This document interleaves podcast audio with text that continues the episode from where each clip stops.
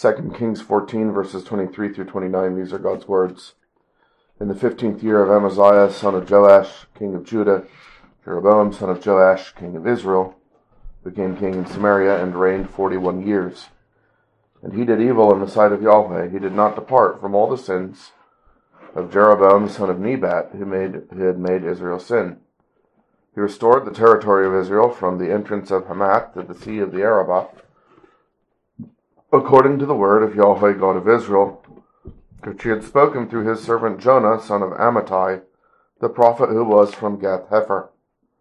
For Yahweh saw that the affliction of Israel was very bitter, and whether bond or free, there was no helper for Israel. And Yahweh did not say that he would blot out the name of Israel from under heaven, but he saved them by the hand of Jeroboam, son of Joash. Now the rest of the acts of Jeroboam and all that he did, his might, how he made war, how he recaptured for Israel from Damascus and Hamath what had belonged to Judah, are they not written in the book of the Chronicles of the Kings of Israel? So Jeroboam rested with his fathers, the kings of Israel, and Zechariah his son reigned in his place. So far, the reading of God's inspired and inerrant word. While we have in the southern kingdom some who are said to have done what was right in the eyes of Yahweh, uh, either like their father David or not quite like their father David. Uh, all in the northern kingdom do evil in the sight of Yahweh because they continue in the sin of Jeroboam the son of Nebat. And we shouldn't wonder that someone who is named after Jeroboam the son of Nebat uh, and is the son of uh, the northern uh, Joash, uh, who is even worse than the southern Joash, uh, that this one would do evil in the eyes of Yahweh, not departing from the sin of Jeroboam son of Nebat. But what we see is the Lord includes his mighty work. He restored the territory of Israel from the entrance of Hamath to the Sea of Arabah. Now immediately we must note that this is not Jeroboam II's uh, personal mighty work. Uh, those are summarized in verse 28, uh, and only uh, by way of basically saying uh, that they are immaterial uh, to what the Lord is recording for his people's instruction, and those can go be found in other history books, but not in this theological history book, not in this redemptive history book. and if we look closer, all Jeroboam gets credit for is having been on the throne at the time. Uh, look at the rest of verse 25. Uh, it is not the wisdom um, or the warning uh, of Jeroboam that restores the territory. It is the word of Yahweh, God of Israel. Uh, Jonah, the son of Amittai, has more to do with the restoration of Israel than Jeroboam, the second son of Joash. Uh, the Lord speaks through his servant, and his word brings it about. Uh, and we actually have uh, as much of, or as, or, or more, of a biographical description of the prophet who spoke the words, who himself is just a servant, is just a mouth. Jonah the son of Amittai, the prophet who was from Gath Hepher. Uh, and it comes out of the word of Yahweh because of the love of Yahweh, the mercy of Yahweh. Note verse 26. Yahweh saw that the affliction of Israel was very bitter, and whether bond or free, there was no helper for Israel. Uh, in other words, the king uh, was not a help for Israel until the Lord decided to raise him up.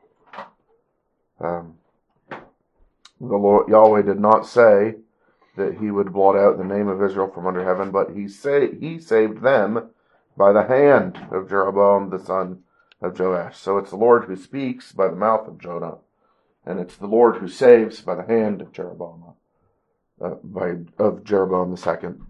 But it is the Lord who saves, and he saves because he's compassionate, as he sees in verse twenty-six, and therefore he is patient. Uh, he is patient in part because of the name Israel.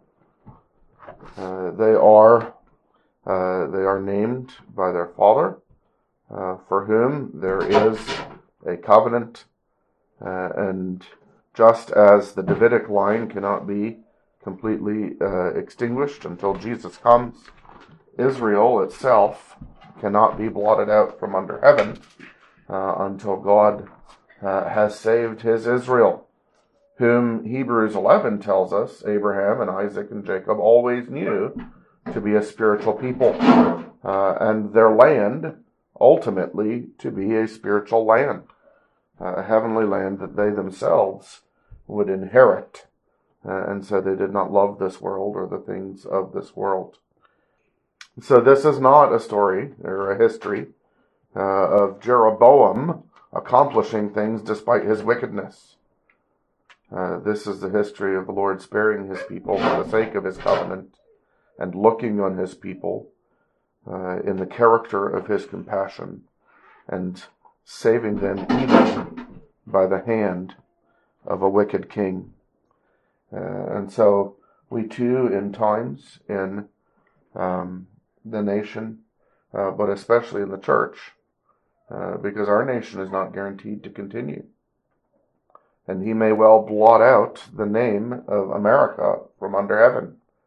Uh, and yet, uh, he is building his church, and even if the lampstand of our church is removed as the lampstand of the north, uh, to speak anachronistically, uh, and something that they didn't have because they were no longer worshiping at the temple with the actual lampstand, but had followed the false worship of the son of Nebat that departed from coming through the Lord Jesus Christ.